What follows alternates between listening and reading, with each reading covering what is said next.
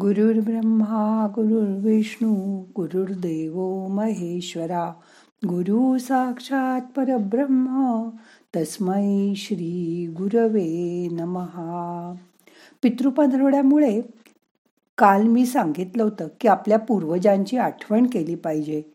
त्यासाठी त्यांच्या तिथीच्या दिवशी किंवा माहीत नसेल तर सर्व पित्री अमावस्येला त्यांची आठवण केलीच पाहिजे. हे आपलं कर्तव्य आहे. आज ध्यानात आपण आपल्या पूर्वजांबद्दल थोडंसं बघूया. मग करूया ध्यान. ताट बसा पाठ मान खांदे सैल करा. हाताची ध्यान मुद्रा करा. हात मांडीवर ठेवा. डोळे अलगद मिटा. मोठा श्वास घ्या. सावकाश सोडा. मन शांत करा. मी जे सांगितलं होतं की पित्रांची आठवण करा किंवा सर्व पित्री अमावस्येला त्यांची आठवण करून ब्राह्मणांना भोजन द्या. हे सगळ्यांना पटेलच असं नाही आणि माझा तसा आग्रह पण नाही. खूप जण हल्ली सांगतात की आम्ही गोरगरिबांना खाऊ घालतो. असं बघा तुम्हाला खूप भूक लागली आहे.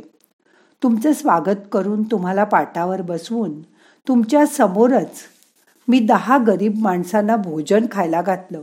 तर त्यामुळे तुमचं पोट भरेल का? नाही ना?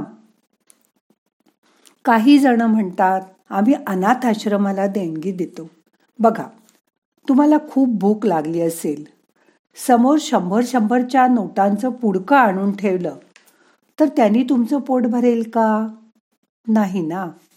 काही जण गुरुजींना दक्षिणा द्यावी लागेल म्हणून त्यांना बोलवतच नाहीत. पण तुम्हाला माहिती आहे का की मंत्र म्हटल्याशिवाय दिलेलं अन्न प्रसाद पाणी पित्रांपर्यंत पोचत नाही. काही जण म्हणतात आम्ही कावळ्याला पान ठेवतो प्रसाद ठेवतो. भटजी काय करायचे त्याला? अन्नदान करणं हे सत्कर्म आहेच पण मंत्रोच्चारण केल्याशिवाय ते तुमच्या पितरांपर्यंत पोचत नाही. तसं तुम्ही कावळ्याला पंधराही दिवस खायला घालायला काहीच हरकत नाही. काही जण म्हणतात आम्ही काशेला गयाला साध्य करून आलोय. आता परत परत श्राद्ध करायची आवश्यकता नाही. असं तिथले गुरुजी म्हणाले. असं बघा तिथे तुम्ही खर्च करावा म्हणून ते असं म्हणतात. तो त्यांचा धंदा आहे. तो त्यांच्या धंद्याचा भाग आहे. पण हा समज काही बरोबर नाही.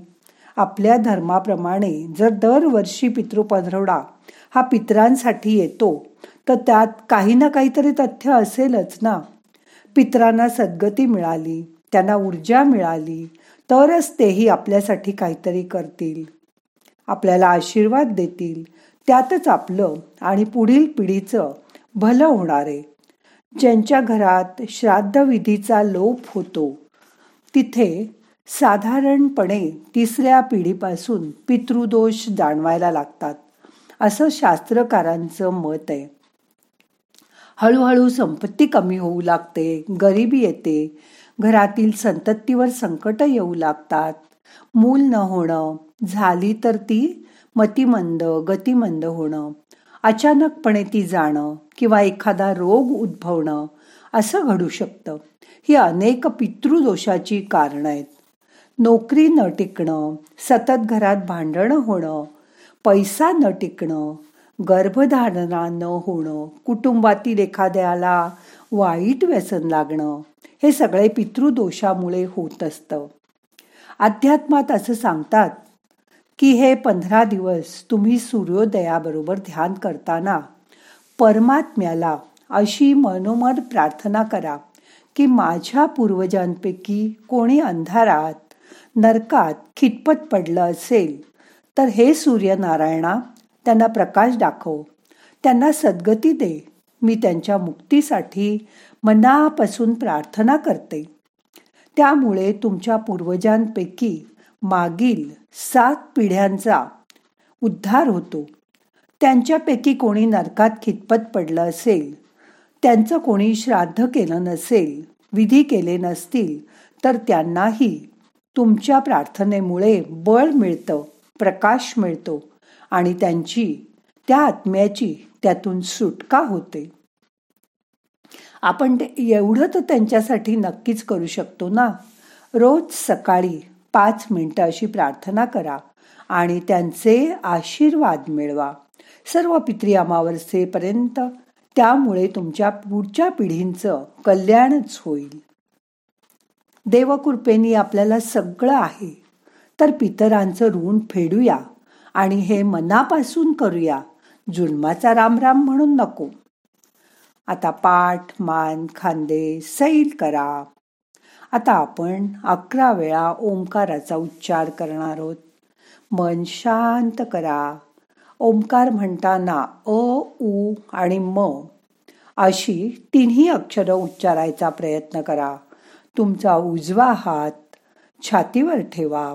डावा हात तुमचा डावा हात छातीवर ठेवा. उजवा हात पोटावर ठेवा आणि डोळे बंद करून अकरा वेळा ओंकार करा. श्वास घ्या.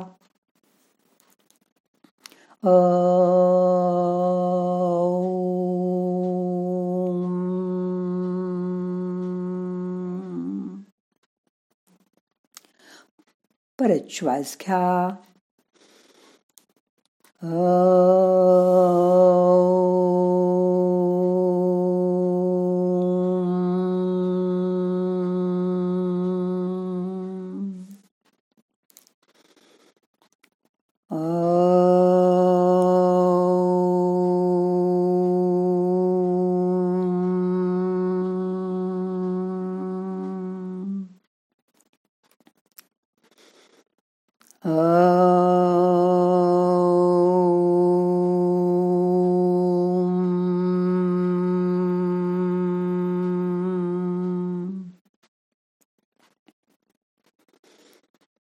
Oh.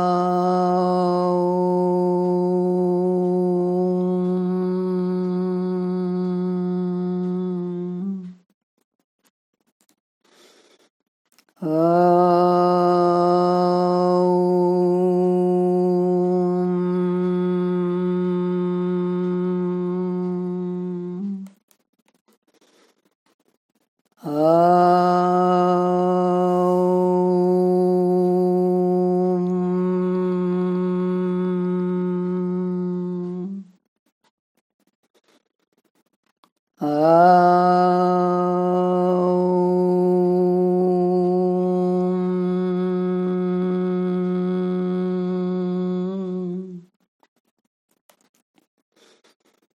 Ah.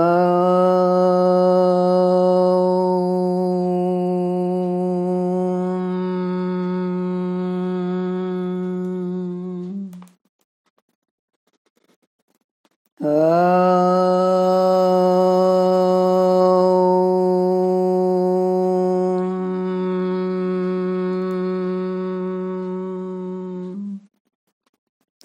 आता अकरावा ओंकार अगदी हळू म्हणा फक्त तुमचं तुम्हाला ऐकू येईल. मोठा श्वास घ्या.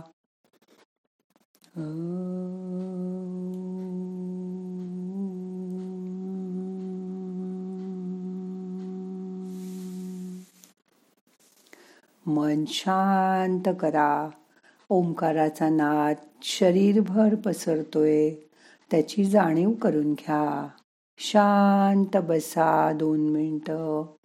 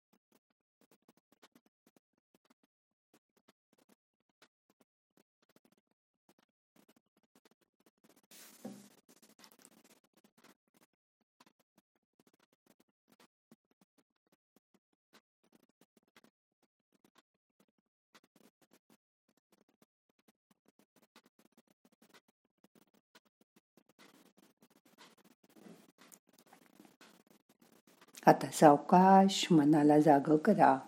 दोन्ही हात एकावर एक चुळा. डोळ्यांना अलगद मसाज करा. डोळे उघडा. आता आजचं ध्यान संपवायचंय. प्रार्थना म्हणूया. नाहम करता हरि करता हरि करता हि केवलम. ओम शांती शांती शांती.